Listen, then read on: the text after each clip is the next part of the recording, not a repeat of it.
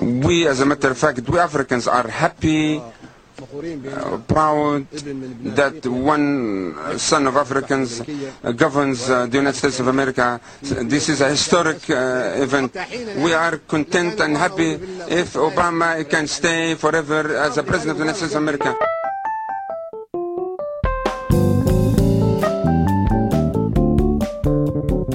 There's an endorsement you want. Uh, dictator, silly mustache man, Colonel Gaddafi, giving his Castro level endless speech on the floor of the United Nations uh, and offering up that Obama really should be president forever, and he'd be fine with that. If you really wanted to be helpful, he'd have thrown in something about getting health insurance reform passed. I'm Jeff Horwich. This is In the Loop, and I really do love the picture on the front of the paper today, uh, where even Gaddafi's own guy, because Libya's the president of the UN General Assembly at the moment, so this guy's sitting right behind Gaddafi, uh, who's sitting there hiding his face like uh, some fifth grader whose mom is totally embarrassing him. But that wasn't this week's only ill fitting speech. Uh, Sarah Palin went to Hong Kong to give a dispatch from Main Street USA a conference of international investors. Uh, no good recording of that one, sadly. But as with most conference keynotes, at least the ones that I've been witness to, uh, we can be pretty sure she blew their minds with lots of things that they didn't know already. Sending the goofballs abroad to make speeches uh, was just a prelude this week to when the serious people, finance ministers and such, uh, sit down, as they are right this very moment, as a matter of fact, in Pittsburgh at the G20. No doubt they are going to fix the global economy, and we'll bring that to you next week. Uh, but in the meantime, today's show, just serendipity, I guess, uh, has evolved into kind of a, a health focused episode. We're going to call up some people with swine flu and um, annoy them in their time of sickness. Uh, Sanden talked to an inventor who, this wasn't the point of the interview, but turns out to be touting kind of an odd medical device. Uh, plus, we hit 1,500 Facebook fans for the show, which has nothing to do with healthcare, uh, but we're going to celebrate that with a little song I wrote for you all. So, back to the, the health thing. Health insurance reform in Congress has settled into now kind of a dull horse trading routine. The town halls are done, Tea Party people did their thing, the Baucus bill, at long last, is out there, and now we all just get to sit back and watch the magic. It'll be just like Schoolhouse Rock. But here's a very real possibility. All of this, and nothing happens. The Blue Dogs and the Dennis Kuciniches uh, can't find any one package they can agree on. No Republicans cross over, not even trusty old Olympia Snowe. And it's just a big old stalemate. In that case, if you're the president, what is your plan B? What can you do all on your own? We started calling some professor types and asking that question, and they pointed us to a paper published last month that very specifically addresses that. The author is Madhu Chugh. Madhu, thanks very much for taking some time for In the Loop. Thank you for having me. When she wrote this, uh, Madhu was a clerk on the U.S. Court of Appeals in D.C. and uh, also relevant. Five years ago, she was director of health policy for the John Kerry presidential campaign in 2004, just so we know where you're coming from. We'll say you're the president now in 2009, and just imagine, you know, Congress lays a big egg on health care reform, which uh-huh. could well happen here. Where would you start? I would start, I would recommend starting with the two big federal health insurance programs, Medicaid and Medicare, to not only expand coverage, but also experiment with the benefit packages. Another option is uh, doing some experimentation with the payment schemes in Medicare. So one one idea that's really popular these days is paying physicians and other healthcare providers based on their performance. So instead of giving them just some lump sum of money for a particular service provided, they would base the payment on how well the physician did in caring for a patient. President Obama, even if a bill doesn't pass, could change how Medicare payments are provided. But again, the experimentation can't be on a large scale. It, it, would have to be on a smaller scale. But that's an example of how, I guess, some of the, the big principles that the president and many Democrats would like to see in health insurance reform can, at the very least, be applied in Medicare and Medicaid. We can show how they work. Absolutely. Hmm. Another great place to try out proposals is the Federal Employees Health Benefits Program. So, the health insurance program provided to approximately 8 million people across the country. Right, which we're hearing is uh, so great, and maybe, you know, why can't all Americans have something as good as, as these folks? It's true. And so, when you have 8 million people participating in a program, that's a great way to figure out well, what policy works, what policy doesn't. Is this something that's actually going to reduce costs in the long run? and so forth. And does that potentially sort of ratchet up the pressure on you know everybody else who's not a federal employee uh, on their insurers? I suppose if you make that federal employee plan even better, even richer. Well, one thing it does do is it provides a precedent. So people who want these policies enacted on a much larger scale can say, look, we've tried this already in the Federal Employees Health Insurance Program. We know what works there and what doesn't. So they can have some sort of rebuttal when there are arguments like, well, we're not sure that this would work or this would reduce costs. In your paper, you put this in the context of what previous presidents did on civil rights back in the mm-hmm. 40s, 50s, and mm-hmm. 60s uh, when Congress wasn't able to pass anything meaningful. What happened in that case? So, the civil rights model is a nice example of what presidents can do when Congress is not ready to act. So, during the 1950s and 1960s, leading up to the passage of the 1964 Civil Rights Act, Congress was not ready to pass initiatives, anti discrimination initiatives. But presidents, um, starting from Franklin Roosevelt, were ready and they were getting anxious. And through, so, through executive orders and proclamations and other types of presidential directives, they started enacting civil rights policies. So, one example is President Truman issued an order desegregating the military, and President Kennedy required that there be no discrimination for people applying for federally funded housing. And I think in some ways it was really important for building momentum for the Civil Rights Act. Yeah, that's an important point. Eventually, Congress followed along. Exactly. We're not talking about executive authority here as kind of necessarily a be all and end all. Maybe it's to kick off something, you know, really huge down the road. Exactly. I want to ask you about a couple other things in particular that jumped out at me from from your paper. Uh, sure. One was something we've been talking about. Seems like for ten years in this country, uh, drug reimportation yes, uh, from Canada yes. specifically. Now, yeah. if I understand your paper correctly, uh, the president, the executive branch, can flip a switch and make that happen. Well, it probably wouldn't be as fast as that. Most things in the bureaucracy are not. But um, drug reimportation is basically allowing Americans to purchase drugs from other countries. In the Medicare bill, the drug bill that was passed in 2003, Congress did provide the president the authority to allow drug reimportation. Now, they put a lot of caveats to protect the safety of Americans who would participate in such a program. That is a place where, if the current administration wishes, they could try to try drug reimportation. In the context of the changes people are talking about right now and what the president is, is calling for from Congress, mm-hmm. a lot of this sounds like, um, I don't know, j- just like tinkering, you know? Imagine the president were to go with every trick in the book here and try and make all these changes, whatever he can do, what do you imagine that would amount to? Well, again, it might be an unsatisfying answer, but it would be a good amount of tinkering. He can put that on his uh, his uh, reelection billboard. Yeah, a good amount of tinkering for American yeah. healthcare. Unfortunately, you know, the president can only do so much. It's going to have to be Congress that steps in if we want, you know, health reform. Can you imagine uh, this president or any president uh, really going for it at the bureaucratic level after uh, a bruising and lost fight uh, with Congress on this stuff? Or does he just sort of want to move on to other things and forget oh, it sure. ever happened? Personally, I, I think that would be the best strategy. And that was one thing that, that President Clinton did very well he took his knocks after health reform died in 1994, and he got up and took a number of steps using his executive authority to make sure that health policies were being enacted.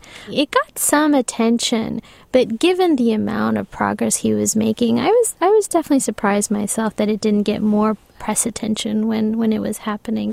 So your paper tries uh, wisely, I'm sure, to stay entirely in the safe zone here. Stuff that the president can do that's that's pretty clearly legal and, and precedented. Uh, I want to ask you though, what if he really wanted to push it? You know, even if that meant uh, a court challenge uh, for taking it too far, are there things that you could could imagine might be on the margins of what might be possible here? The reality is, if there's no statutory authority to begin with, there's just no way that he could start. So, well, the last administration got creative, one could say, it, in, in other areas of the law. I think it's a little bit harder in domestic policy. You know, I think uh, and I assume you're referring to the Guantanamo and other sort of national security issues. Well, sure. On a domestic level, it's not all classified, and um, national security is not at stake. So Exactly. But if we were to declare war on the health insurance industry, maybe an executive proclamation along those lines, then we could get some action. Maybe, maybe. It's all about maybe. what you call a war. Yeah. Madhu, this has been uh, really terrific. Thank you so much. Thank you. It's been fun. Madhu Chugh is who that is. She wrote this paper called Executive Authority to Reform Health Options and Limitations. She, until recently, was uh, clerking for the U.S. Court of Appeals in District of Columbia, and at the moment, she's choosing between lawyer jobs, I believe. That paper that she wrote is making the rounds on Capitol Hill and among uh, high powered people in D.C., or so we're told by a comment on our blog from Paul Begala CNN Crossfire guy and uh, Democratic strategist, uh, or someone masquerading as Paul Begala. But the question we've had is who would masquerade as Paul Begala, really? So we think it's the real Paul Begala, and that's cool that he visited our blog and listened to uh, the version of this interview that we posted. Now, sticking with our health related theme that we've got going in this episode, let's move on to a little more practical, hands on kind of segment. So you've got swine flu. Swine flu. H1N1 influenza, of course, for all of you purists and thin skinned hog farmers who listen to our podcast. I actually thought I had it over this past weekend uh, for a little while there between Saturday and Sunday. Uh, turned out I didn't. Uh, I'm fine, obviously, and back in the office, uh, boldly infecting everybody with whatever it was that I did have. Uh, but many, many people do. And so this uh, idea here is very simple. I posted a note on our Facebook page for all of our Facebook fans and said, Hey, anybody got swine flu? One of the people I heard back from was uh, Miranda Grimm, who first posted that she thought her son might have it. She was taking him to the doctor, and then a little while later said, Yep, he's got it. And so I just uh, heard back from her saying it was okay to give her a call, and so let's do that. Miranda Grimm, by the way, is in uh, Louisville, Kentucky. Please enjoy the music until your party answers the phone. Oh, that's nice. Uh, that was quick. Hi, Miranda. How are you? Hi, Jeff. yeah, this is Jeff Horwich uh, out at In the How Loop. are you? Nice to meet you. Good. Well, we don't we don't waste any time. Um, Uh, I guess not. so, how does it feel to be uh, one of the one of the lucky ones, or one of one of the lucky families, special people? I I only freaked out when the doctor said it. Well, I mean, you know, she was kind of mumbling. I, I, I could tell she was trying to make light of it. And let's just give people details here. Who's who's sick with it? It's my oldest. His name's Hunter, and he's ten. Okay. I have a seven-year-old son named Lucas and a two-year-old daughter, Okay. Sarah Jane. The weird thing was, I had both boys scheduled for a physical because it was just time. So they were scheduled for that, and then he woke up with this raging fever yesterday morning, and I didn't think anything of it because he's had lots of strep and lots of ear infections. And at some point, uh, one of the nurses came out and said, "You need to go be with your older son because he just got sick in the room with his brother." I said, "Oh, oh, really?" And went back, and and he just had turned green, and his fever had spiked four degrees in a matter of 15 minutes. Wow. So tell me more about your your interaction with the uh, with the doctor. You said they were almost in in the way they delivered the news. I mean, you know, she's oh yeah, it's the flu, and uh, yeah, it's just uh, H1N1. Uh, you know, she was trying to make so light of it. She was speaking almost too low. Like she didn't want to freak you out. Is that why you think? Uh, yes, exactly. Which of course I did anyway. Uh huh. Eventually, um, it was just like she explained it to me the way a couple of my other friends explained it to me that it had been blown out of proportion, and that some doctors were diagnosing it as a virus or not at all because it was so mild. Like which he's proving to me today because he's just not that sick. Yeah, I was going to ask how's uh, how's he doing? How's he been feeling? He's great. Could I talk with him for a minute? Yeah, absolutely. All right, if he's up for it. okay, here he is. Hi. Hey, Hunter, how you feeling? I'm fine. You're fine. Well, you, you didn't sound like you were feeling so fine yesterday, though, huh? Um, my stomach hurts and my head hurts and my throat hurts. Oh, okay. Well, I'm sorry to hear that. I, I won't. Uh, I won't keep you too long. So, your mom was a little freaked out yesterday. What did you What did you think when uh, the doctor said that you had the famous swine flu? Um, I was really scared because I heard it all over the news and stuff. So the fact that everybody's talking about it so much is enough to enough to freak you out a little bit. Yeah. Do you have any friends who've who've got it as well that you know of?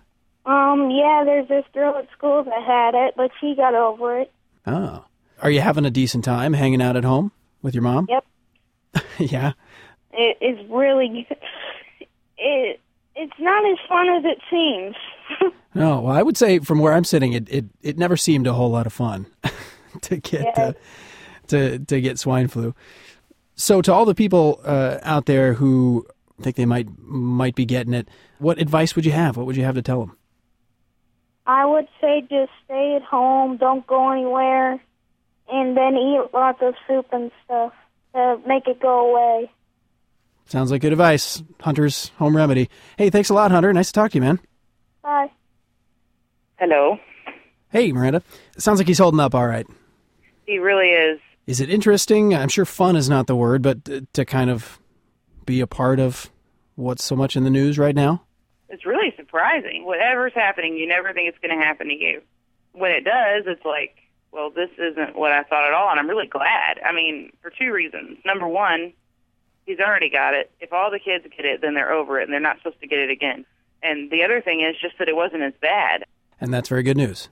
Yes, it is. I'm glad he's feeling well. And uh, thanks very much for talking with me for a few minutes and, and thank Hunter again for me. I will. Thanks for calling. You bet, Miranda. Have a good afternoon.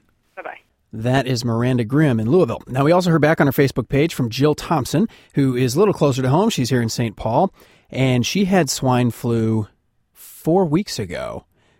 But the story doesn't really end there. So I have her on the other line uh, at her office, I think. And Jill, how are you feeling?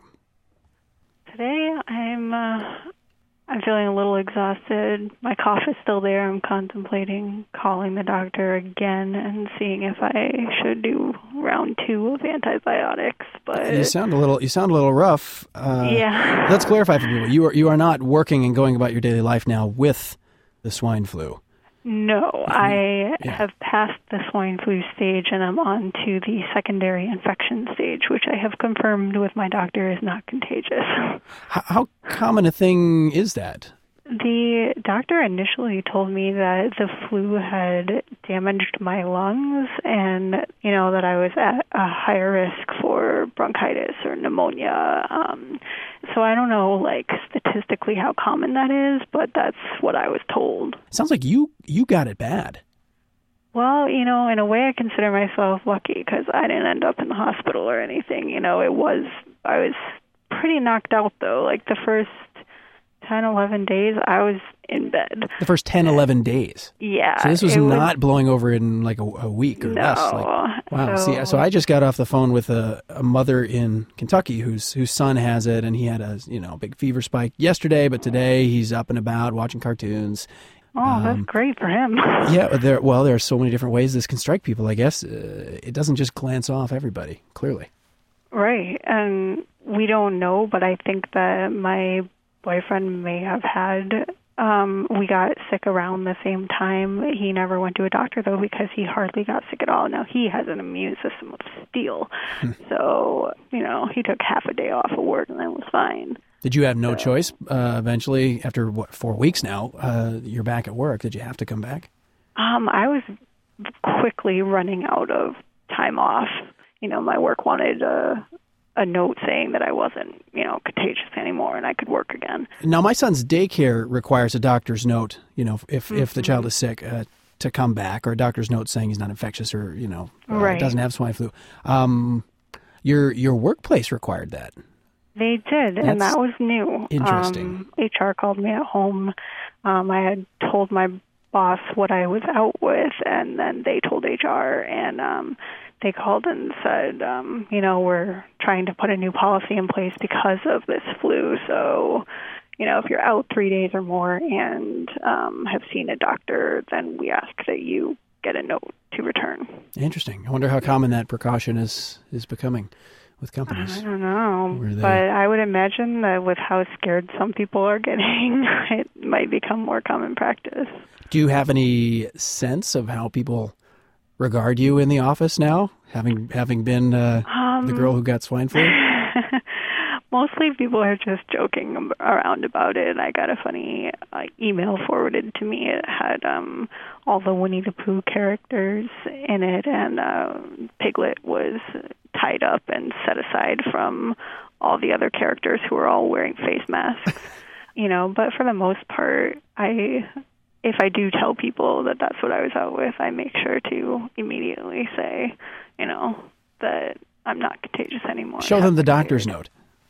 Yeah, exactly. I should carry that around in my pocket with me. Get it framed. case. Well, I'm I'm glad to hear you have a sense of humor about it. I kind of wish you weren't at your desk right now. That breaks Yeah, my heart a little bit. wish that too. at home hanging out or, or, or and getting fed uh, soup from your boyfriend with the immune system of steel. Hope you feel better, and thanks very much for talking with us. Well, thank you for calling. You bet. Bye. Bye. Jill Thompson toughing it out here in St. Paul. Now, also in this batch of uh, replies on our Facebook page, when I asked if anybody had swine flu, we got a very logical question from uh, Katie in Minneapolis who asked, How do you know if you've got just plain old flu or the H1N1 swine flu? And I don't have to go very far whenever I have swine flu related questions because I'm married to a, a healthcare reporter, uh, Lorna Benson, Horwich who works for the Minnesota Public Radio Newsroom. Lorna, thanks for coming by for just a minute to answer the Sure. question, Katie's question. How can you tell the difference if you feel like you're sick, whether you have swine flu or just flu flu? Most of the flu that is circulating right now is H1N1. About 98% of it, according to federal officials. They have found a few cases of seasonal flu in the testing that they've done nationally and in Minnesota, but most of the cases right now are H1N1. Oh, so that answers it. If you if you've got the flu right now, More than likely, you've got you have flu. H1N1. Now, you and I thought that I had swine flu this weekend, hmm but I didn't have it. No. Uh, you had all of the achiness symptoms in your legs and your arms, and we thought, oh no, here we go. Mm-hmm. This is it. But then it just sort of, nothing else happened, right? I thought maybe I had some special kind of swine flu, which is exciting and depressing Right. at the same time. But we had that hours of scrambling and Right. trying to Just keep keeping the away baby from the away from you mainly, yeah. Yeah, so But, it's very um, comforting to find out that Right. it wasn't swine flu. They say, they say that uh, you will know it when you have it. Just a few hours, um, and you will feel as sick as you felt in, you know, maybe years. So if you're just feeling a little droopy, don't get all excited. Right. You're not special. Although you know, it, it- you are supposed to monitor yourself. I mean, it, it doesn't mean. I mean, if you start feeling sick, the recommendation is to kind of you know take care of yourself and keep yourself away from other people until you figure out do you really have this flu and you need to stay away from people, or are you just you know suffering from seasonal allergies and you can go back to work the next day or whatever. Oh, well, we've done a good public service here because people aren't hearing anything about swine flu these days, and Right. we needed to bring them some information. Right. Somebody had to do it. all right, Lorna, thank you very much. You're welcome. So you've got swine flu. Swine flu. Swine flu. My lovely wife, Lorna, known to radio listeners here in Minnesota as Lorna Benson. Of course, her pre era of Jeff name, uh, but if it ain't broke uh, on the radio, don't fix it. And she is very busy these days covering H1N1. And if you want to study up a bit and inform yourself, definitely should check out her coverage. You can find it at mprnewsq.org. One of the many television shows that Lorna refuses to watch with me, and there is quite a list, um, is called Shark Tank. And she just really is not into the whole tension of it, but I'm totally hooked. Anybody else out there watching Shark Tank? That's kind of what I thought. It's it's a summer fill-in show on ABC, though I think they are going to continue it into the fall. It looks like, which I'm very excited about. And it looks really cheap to produce. Great thing to just chuck on, you know, to fill airtime in the summer opposite uh, whatever popular program it's opposite. Uh, but it's here's how it works: an entrepreneur or inventor or whoever uh, who needs to raise some money comes before this panel of five venture capitalists who are all sitting on their thrones, uh, pitches the idea, and then uh, they are either uh, embraced uh, or fought over, or they are brought down to earth by these fabulously wealthy people and dismissed and sent home to cry sad, bitter tears over the uh, soggy, shattered uh, life savings they've invested in their idea that's just been disparaged on national television. It is it's riveting to me. Here's a here's a little bit I recorded last week. Do you have a projection of what your sales will be this year or next year? We, we've had a rough go of it. Some people might not want to admit what I'm about to say. Calyx is really running on fumes right now. I've put my life savings into this business. How much have you put into this? I've probably put over $100,000 of my own money.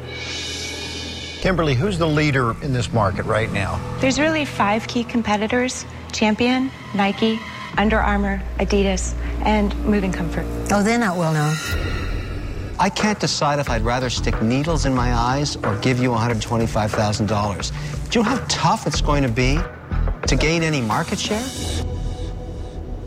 I cannot put my money in harm's way here. There is no hope. You're going to zero with this. I'm out.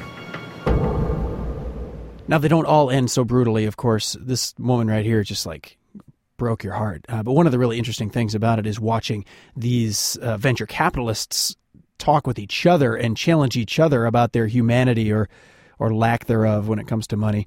Uh, anyway, Shark Tank is, I think it's moving to Tuesday nights this fall. I would definitely recommend checking it out. Just my little endorsement there. And a nice way, thinking about entrepreneurs and inventors, of getting us to our next segment here. Ben Bernanke and others are saying uh, last week and again this week that the recession technically is likely over. Now, of course, that doesn't mean much to people who are still looking for work and people who may still be losing their jobs and uh, suffering otherwise from the effects of the downturn. But that's what they're saying. And if we are going to genuinely climb out of these uh, economic doldrums, it's going to take American ingenuity. Because, as economists have been saying for years, more and more, we're not a country that manufactures stuff, that makes stuff.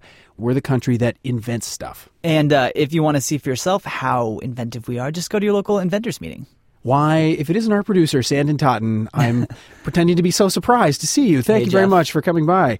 You actually went last week and dropped by, uh, what was it here? The Minnesota Inventors Network which is this big group of uh, inventors here in the state. Right. Yes, uh, they meet every month. And what kind of stuff are these folks inventing to pull us out of our economic doldrums? Well, there are like 60 people at this meeting, and just as many, if not more, like gizmos and gadgets and ideas people had. Outdoor speaker systems that kind of blend in with your garden, you know, like rocks and plants that play music. Or this one lady had a nifty tool that allows you to paint behind a toilet.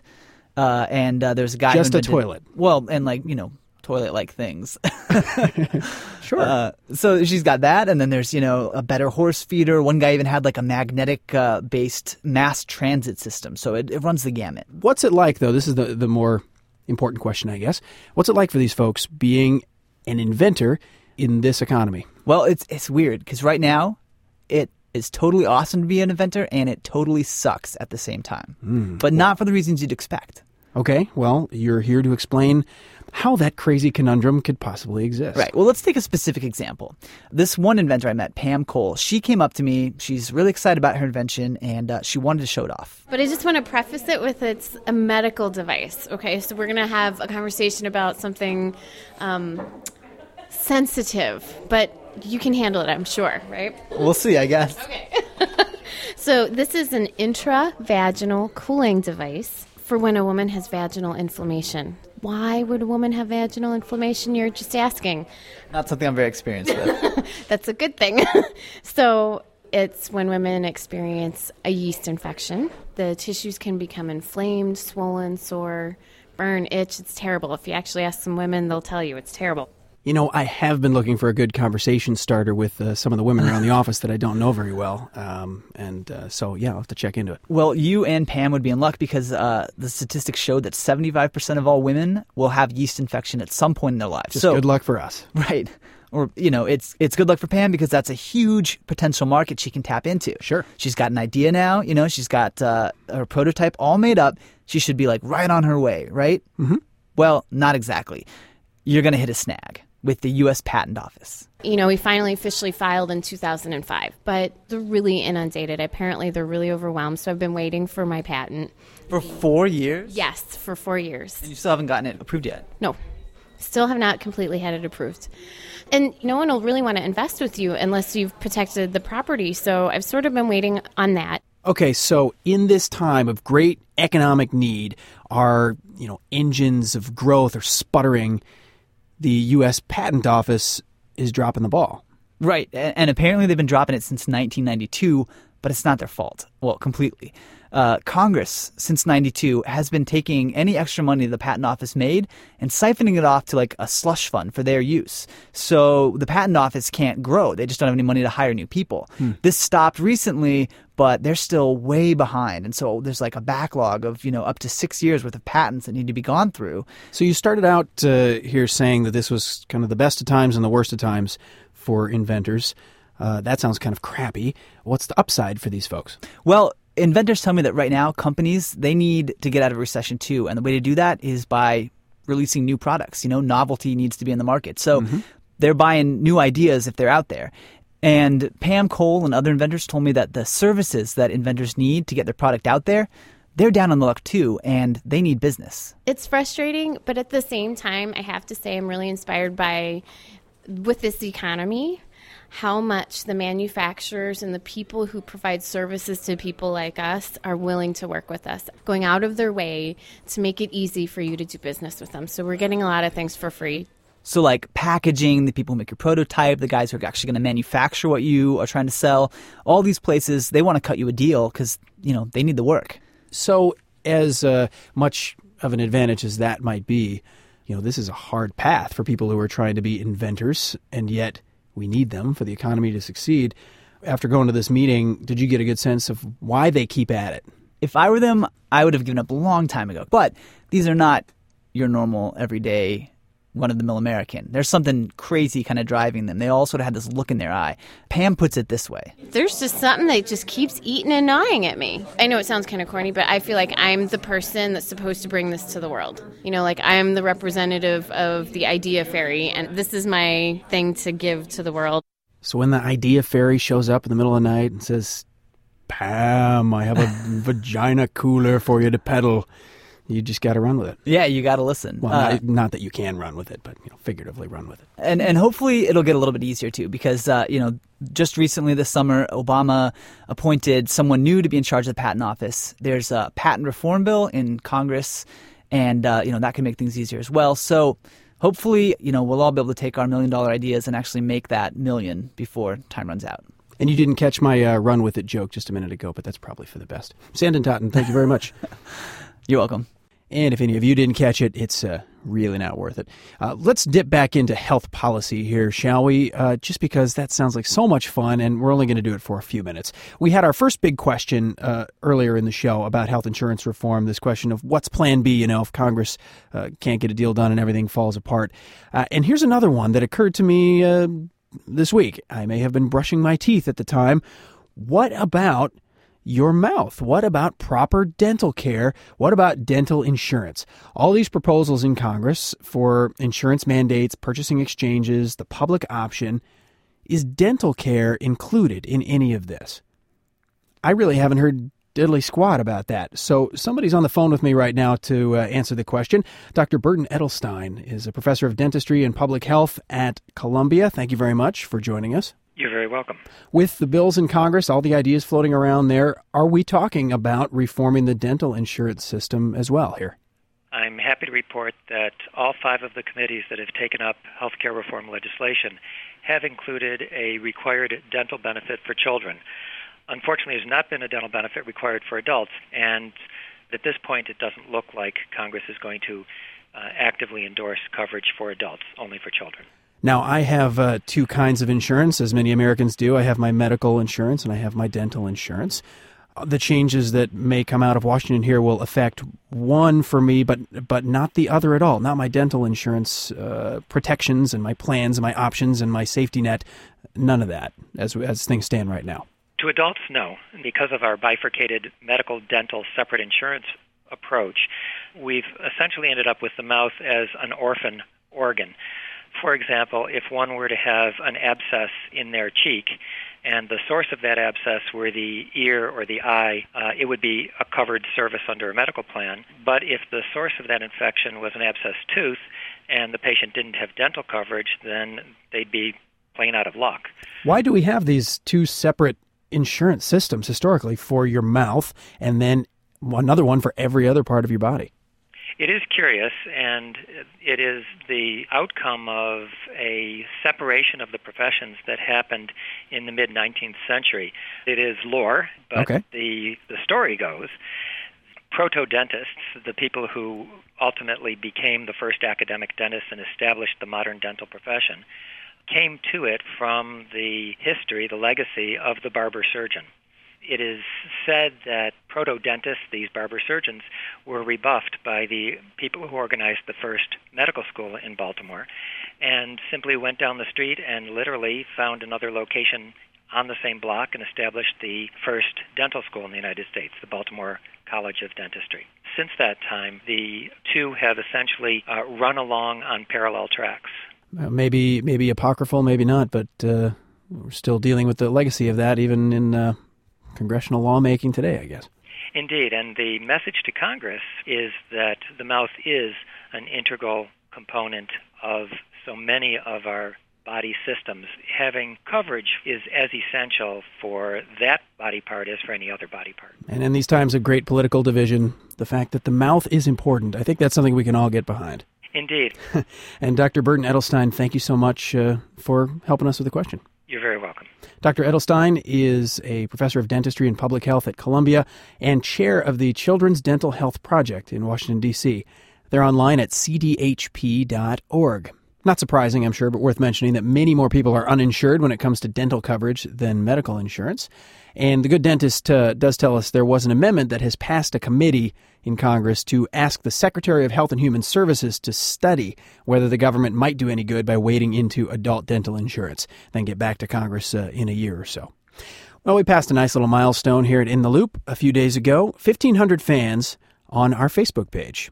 And you know, we talk about it a lot. We use people from Facebook a lot, and we're, we're proud of uh, what we're doing there. So it just kind of steadily approaching. We didn't have to work too hard for it, and it's very exciting. It's good to be growing.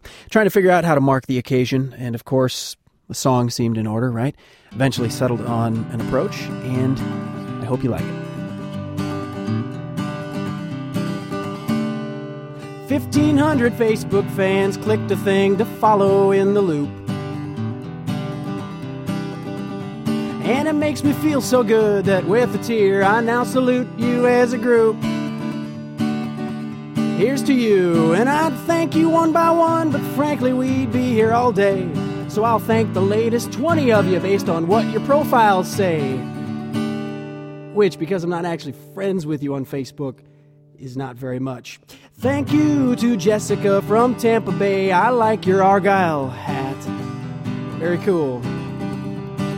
Donna, hey, looks like it walking on some sand dunes or something. Where the heck was that? It looks awesome. Valerie, you spell it with an I, that's really cool. The University of Iowa is where Natalie went to school. Go Hawkeyes. Thank you, Mickey from Boston with the Celtics jersey and the Celtics cap. KG rules. Raghav, is that your son there you've got sitting on Ronald McDonald's lap? Very cute. Luis, you just got married in a tux, you're looking nice. Sid Harth in those sunglasses, you look like Miami Vice. And I mean that. Jonna from Indiana, that's one crazy cake you got. Beth from Boston, you're so private I can't see your profile shot. Carrie from Cleveland, there are two people equally prominent in your profile picture. But that's okay, because you're both hot. Thank you, Janice from Milwaukee. Without you here, it wouldn't be the same. And from Puerto Rico. I'm just sorry, I can't pronounce your name. I think. Thanks to Mandy and Michelle for proudly representing blondes, and to Kara in her profile picture posing with the Fonz. The actual Henry Winkler. Very nice. Thank you, Ipta Hall from Detroit. Yeah, that crazy couch you're sitting on looks fun. Tara from Kansas City, I like your pentagram tattoo, I like your gun. which I suspect is not real. Teresa from Peoria almost brings us to the end. And are you noticing, like I am, we got a lot more women fans than men? But the fan who brought us up to 1500 is a guy. Oh, yeah, he's Jeff, just like me, and he's from North Ridgeville, Ohio. He describes himself as cranky, grouchy, kind of melancholic. Hey, that's cool. Welcome to the group. You're in the loop.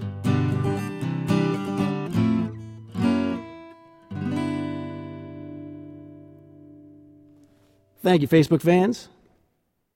And if you want to see a video, it is on, good golly, our Facebook page. We can get you there quick at loopfacebook.net. And you can visit us uh, on our normal website and find the podcast and all kinds of other great things at intheloopshow.net.